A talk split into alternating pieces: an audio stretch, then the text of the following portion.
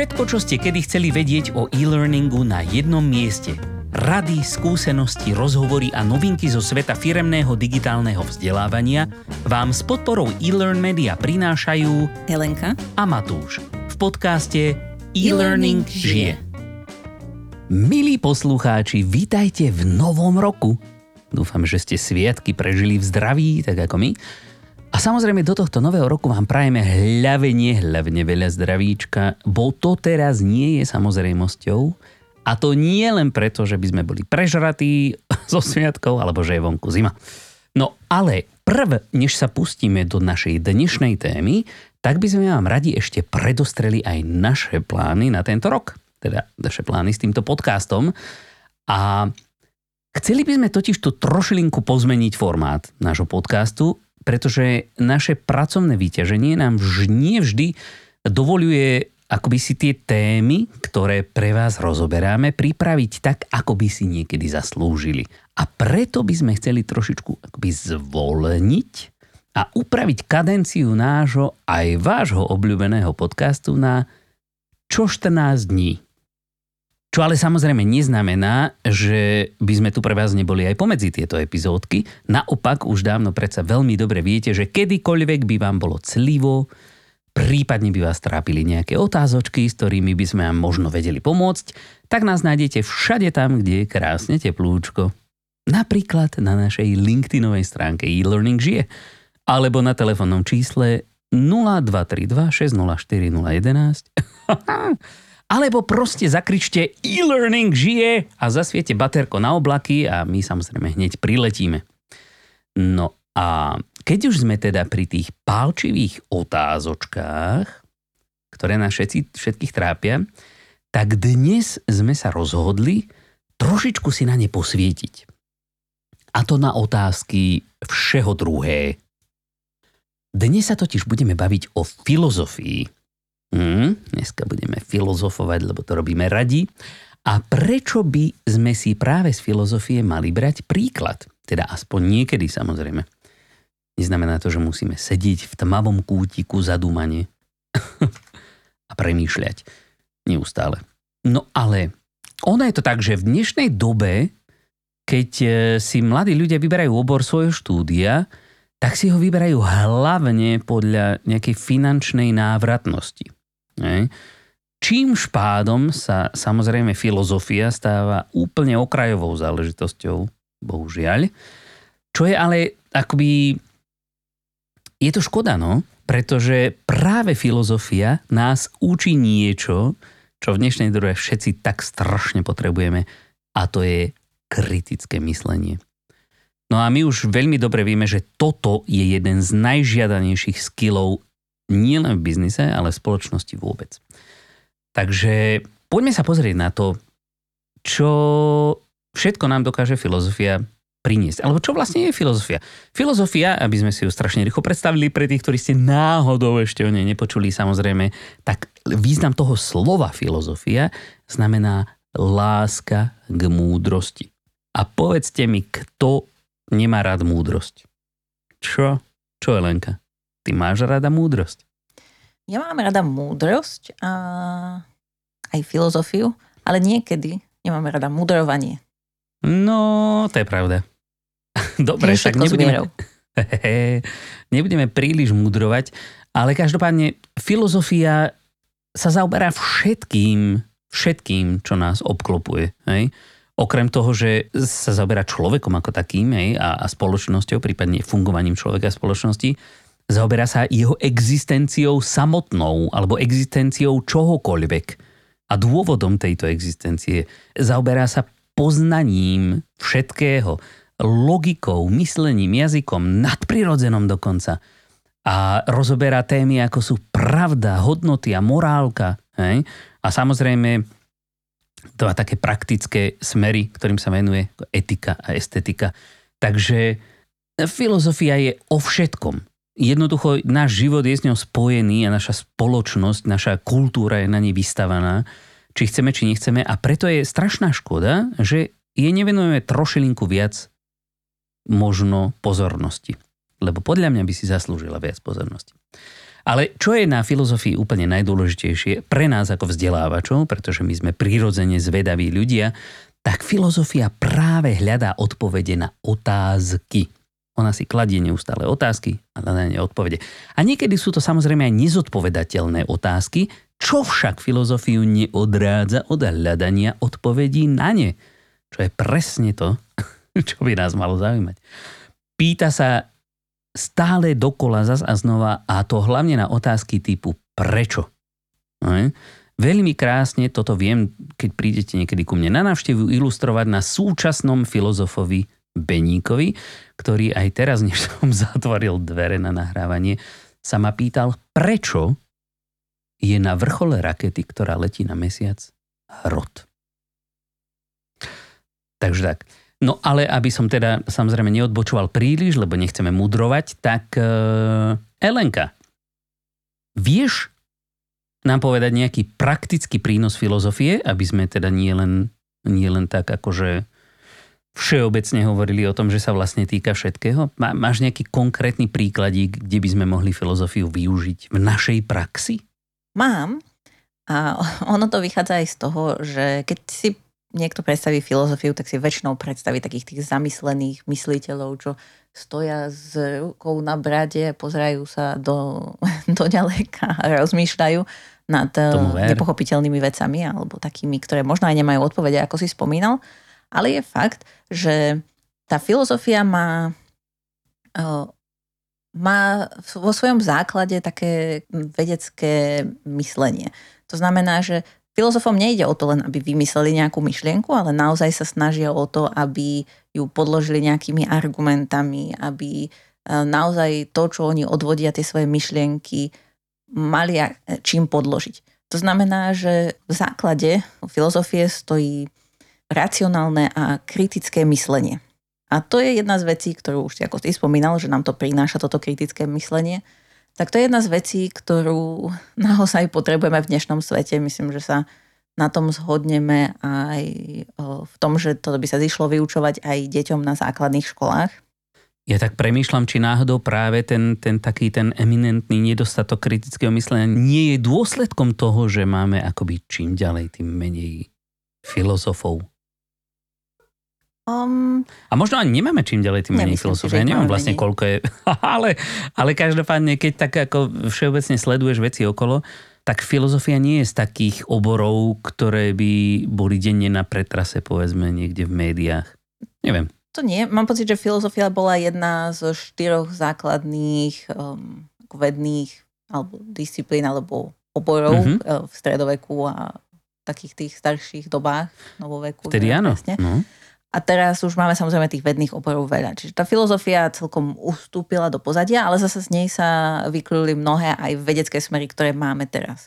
Takže nedá sa to úplne považovať za to, že úplne sa stratila a potom človek si povie, však aj niektorí hudobníci sú filozofovia, mysliteľia. Že skrátka v niektorých umeleckých dielach človek nájde rôzne zamyslenia sa nad súčasným svetom a tak. Takže ako ja si myslím, že tých filozofov je stále dosť, len nie sú na tom piedestáli, lebo ako si povedal, aj to, čo si študenti vyberajú, je väčšinou motivované tým budúcim zárobkom. A to sú väčšinou ľudia, ktorých staviame v dnešnej dobe na piedestál, tých, ktorí majú veľa peňazí. Mm. Takže Smutné. keby sme veľmi chceli, určite nejakých nájdeme filozofov, myslím. No ale teda, aby sme sa dostali k tomu, čo okrem toho kritického myslenia eh, nám to ponúka. Teda to kritické myslenie sa nám hodí hlavne kvôli tomu, že aby sme sa vedeli na materiály, ktoré spracovávame, napríklad pozerať kritickým okom, aby sme vedeli zhodnotiť, čo je relevantné, čo nie je relevantné. A takisto, aby sme si uvedomili, že to učenie sa nie je o vedomostiach, nie je o tom mať čo najviac vedomostí, ale ako tá filozofia hovorí, že je to o múdrosti. Je to o tom dosiahnuť nejakú múdrosť, väčšinou je to s nejakým cieľom. Takže aj toto nám môže pomôcť pri tvorbe našich e-learningov alebo akýchkoľvek vzdelávacích materiálov, že ak na toto myslíme a ak, ak je našim cieľom tá múdrosť a ten nejaký cieľ pomôcť ľuďom dosiahnuť niečo, čo sa snažia, tak sa potom možno vyhneme takým klasickým prístupom, ako je, že a toto sa naučte, lebo sa musíte to naučiť. Čiže to by som povedala, že je jedna z takých vecí, ktoré môžeme získať vďaka filozofii. Ďalšia z vecí, ktoré nás filozofia učí, je komunikácia. A tým, že som povedala, že v rámci tej filozofie je, jej základom je nejaké to kritické myslenie a argumentovanie a že naozaj to má mať nejaký e, logický základ, to, čo hovoríme, tak e, nás filozofia učí to, ako máme komunikovať jasne, tak aby neboli žiadne nezrovnalosti, aby si ľudia nevykladali to naše učivo dvojmo a potom nikto nevie, čo sa vlastne naučil, že aby sme sa vyhli takejto, takejto nejasnosti. No a potom samozrejme nás to učí aj tvoriť argumenty.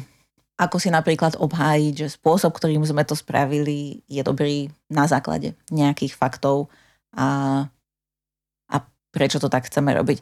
Čiže ak e, sa nám podarí takto vytvoriť si nejaké argumenty, tak nám to môže pomôcť presvedčiť buď tých našich subject matter expertov, s ktorými sa rozprávame a môže nám to pomôcť posunúť sa od takéhoto klasického memorovania, alebo že, všetko tam musí byť, lebo všetko je dôležité, k tomu, že možno uvidia, prečo tam naozaj netreba všetko, alebo prečo možno ten kurz sa dá spracovať iným spôsobom. A takisto to môže presvedčiť aj stakeholderov, že naozaj to vzdelávanie, keď má tento výsledok, tak má zmysel ho robiť týmto spôsobom. Čiže to sú také praktické veci, v ktorých nám môže tá filozofia pomôcť. No. Mm-hmm. Takže také soft skilly vlastne. A, žiadané. Áno, akože ťažko povedať, že či nám filozofie je niečo hard, keďže je to väčšinou o rozmýšľaní a komunikácii. Ale zase práve vďaka tomu kritickému mysleniu môže byť e, celé tvoje konanie o to super kvalitnejšie. No ale e, ja by som ešte k týmto možno soft skillom pridal, okrem toho kritického myslenia a komunikácie, aj napríklad riešenie problémov. Hej? To sú všetky, všetky tieto tri veci, keby ste ich zobrali, tak e, to, to keby ste sa spýtali akéhokoľvek HR, tak povie, že to sú najžiadanejšie skilly proste vôbec. Aspoň, neviem, či len v súčasnosti, alebo aj v minulosti.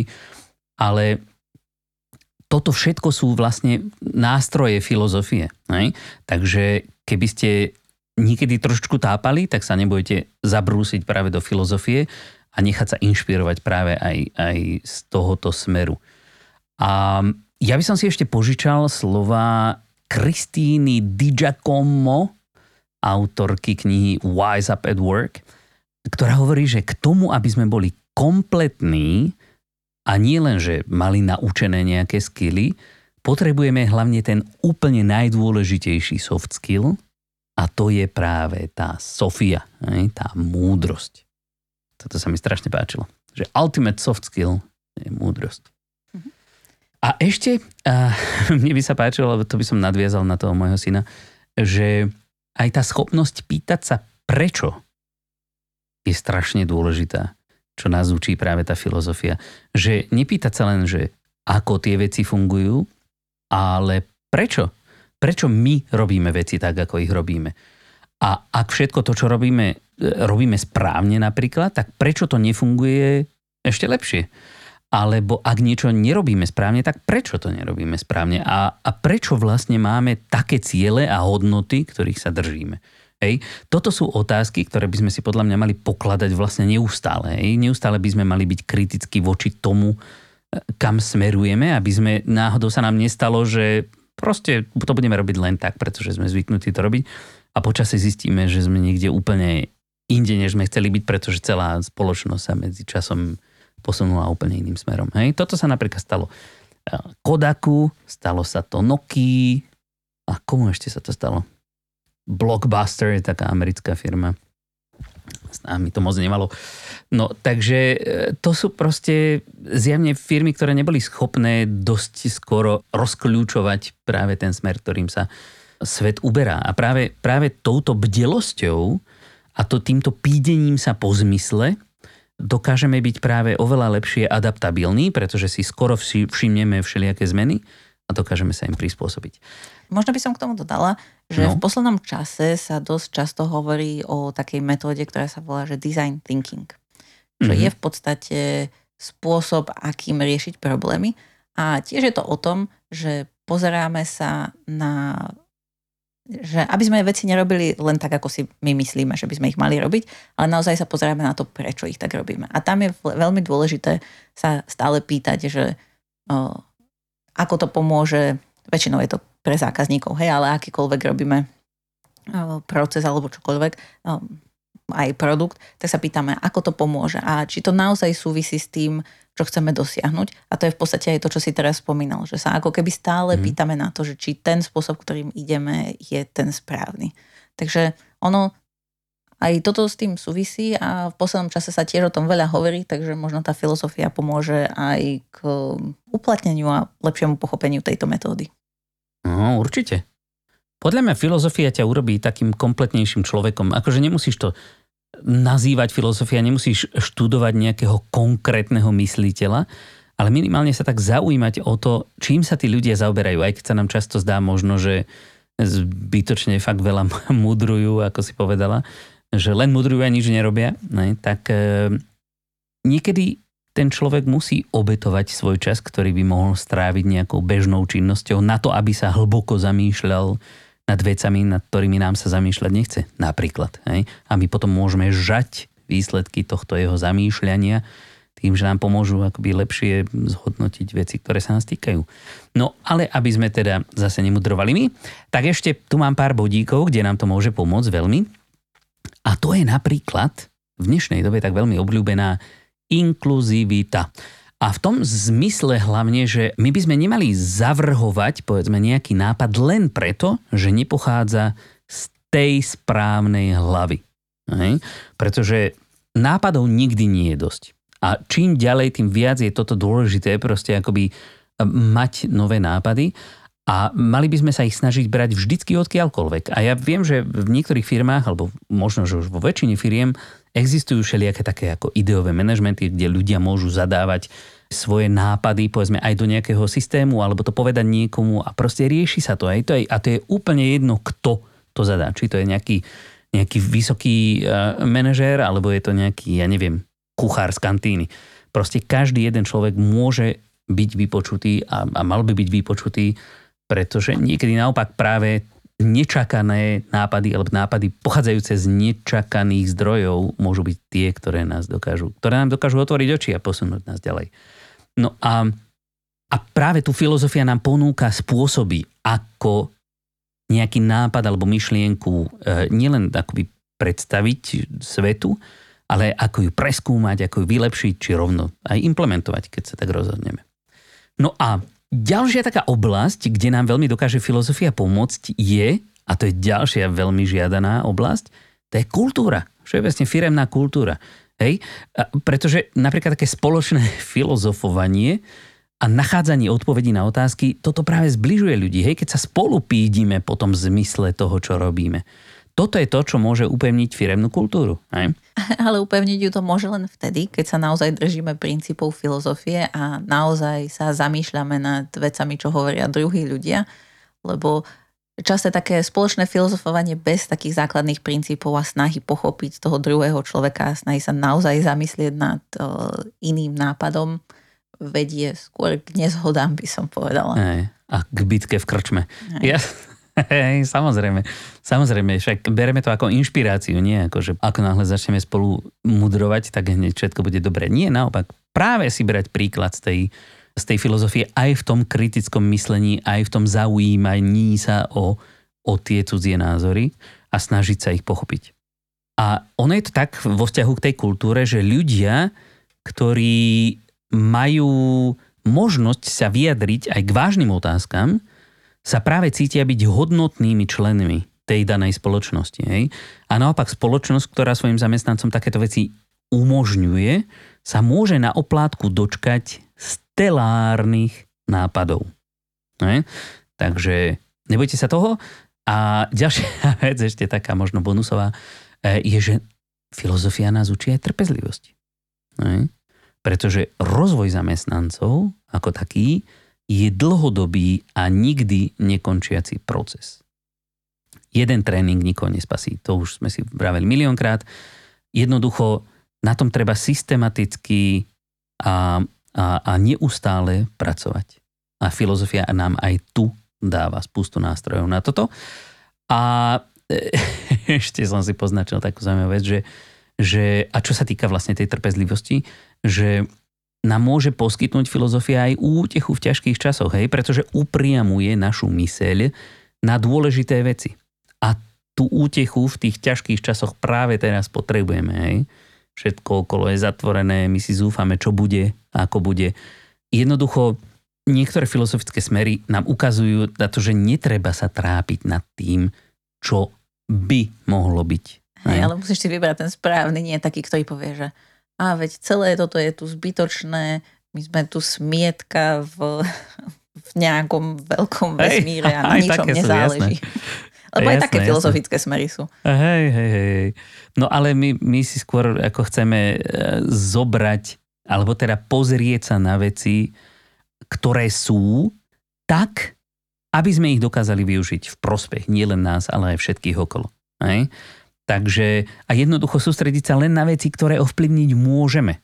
Pretože nie všetko je v našich vlastných silách ovplyvniť. A niekedy sa s tým zbytočne trápime. Takže kašlite na to. Hej?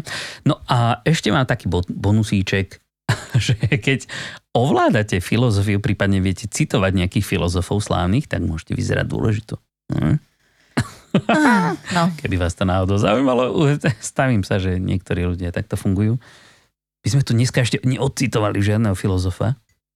Ja som počula veľa ľudí citovať, veľa zaujímavých vecí, ale v kontexte to nedávalo zmysel, takže samotný citát nesaručuje, že budete vyzerať múdro. Ale ocituj Aha, niečo. Takže že keď sa ťa niekto opýta na otázku a ty fakt nevieš odpoveď, tak nestačí, že povie, že ako Sokrates povedal, viem, že nič neviem. Treba to nejak podložiť alebo rozvinúť. Alebo proste povedať, neviem. Čo ja viem? Vygooglím. No a ešte raz by som si možno takto záverom týchto, týchto praktických ukážok požičal práve tie slova od Kristiny Di Giacomo, ktorá hovorí o tom, že ty už si to spomínala, načrela trošku, že problém filozofie práve spočíva v tom, že si pod ňou ľudia predstavujú nejaký, nejakého osamelého človeka niekde v tmavom kúte knižnice alebo kláštora v hlbokom zamyslení, ktorý len premýšľa, ale nič nerobí. Čo je ale presný opak toho, ako by sme mali filozofiu chápať. Pretože podľa tejto Kristíny by filozofia nemala byť vyťahovaná len vtedy, keď Máme zrovna rozvinutú karimatku na jogu a keď je náš život v krásnom súznení s vesmírom. Ale filozofia by mala byť žitá a používaná stále. Furt. Hm? Takže toľko k tomu. Hej. Ja som ako videla k tomu také moderné využitie filozofov, i keď uh, oni Aha. sa asi nevolajú filozofy, ale sú to možno nejakí poradcovia. Ako vešiak na košele? Ako? moderné využitie filozofa, vešiak na košeli. Zasa tak nie. Ale skôr, že vo firmách sa môžu uplatniť ako ľudia, ktorí práve rozhodujú o nejakých pravidlách a politikách. Neviem presne, ak sa to prekladá po slovensky, keď povie, že policy, je to ako teoreticky mm. politika, ale nie úplne. Hej. Nejaké pravidlá, čo sa týkajú aj firmnej kultúry, ale možno sa týkajú aj nejakých morálnych a etických princípov. A vlastne mm-hmm. na mhm. rozhodovanie o týchto veciach tí filozofi väčšinou majú oveľa lepšie nástroje ako obyčajní ľudia a hlavne preto, že sa snažia z tých zdrojov načerpať čo najviac možných informácií, snažia sa pochopiť ostatných ľudí a dokážu sa kriticky pozrieť na tie dáta, čo majú pred sebou. Čiže možno ich tak nevoláme, ale v skutočnosti niektorí ľudia, ktorí majú na starosti to stratégovia. Hej, tieto veci, tak uh, sú filozofi. Mm-hmm.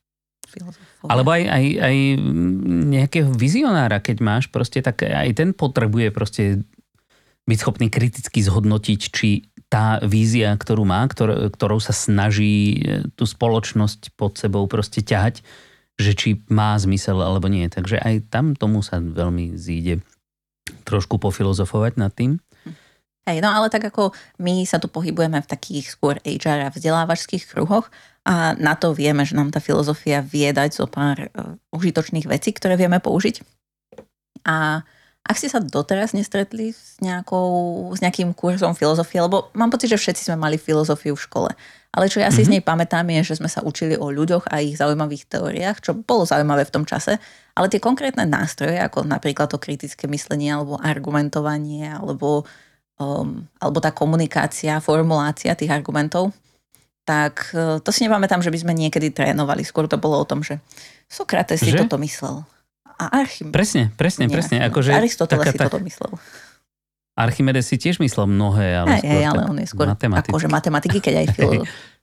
E, Tak vtedy boli všetci filozofi. Vtedy sa to hlavne úplne neoddelovalo.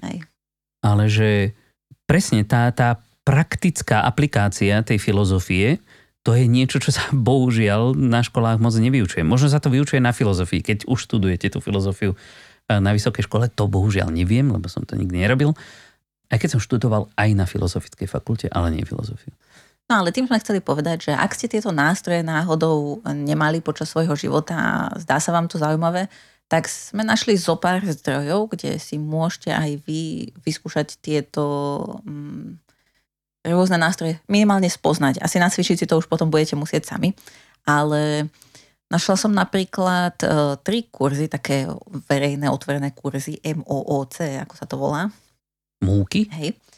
A tie vám nalinkujeme na našu stránku a všetko sú to ako keby nejaká, eh, nejaký úvod do filozofie a kritického myslenia.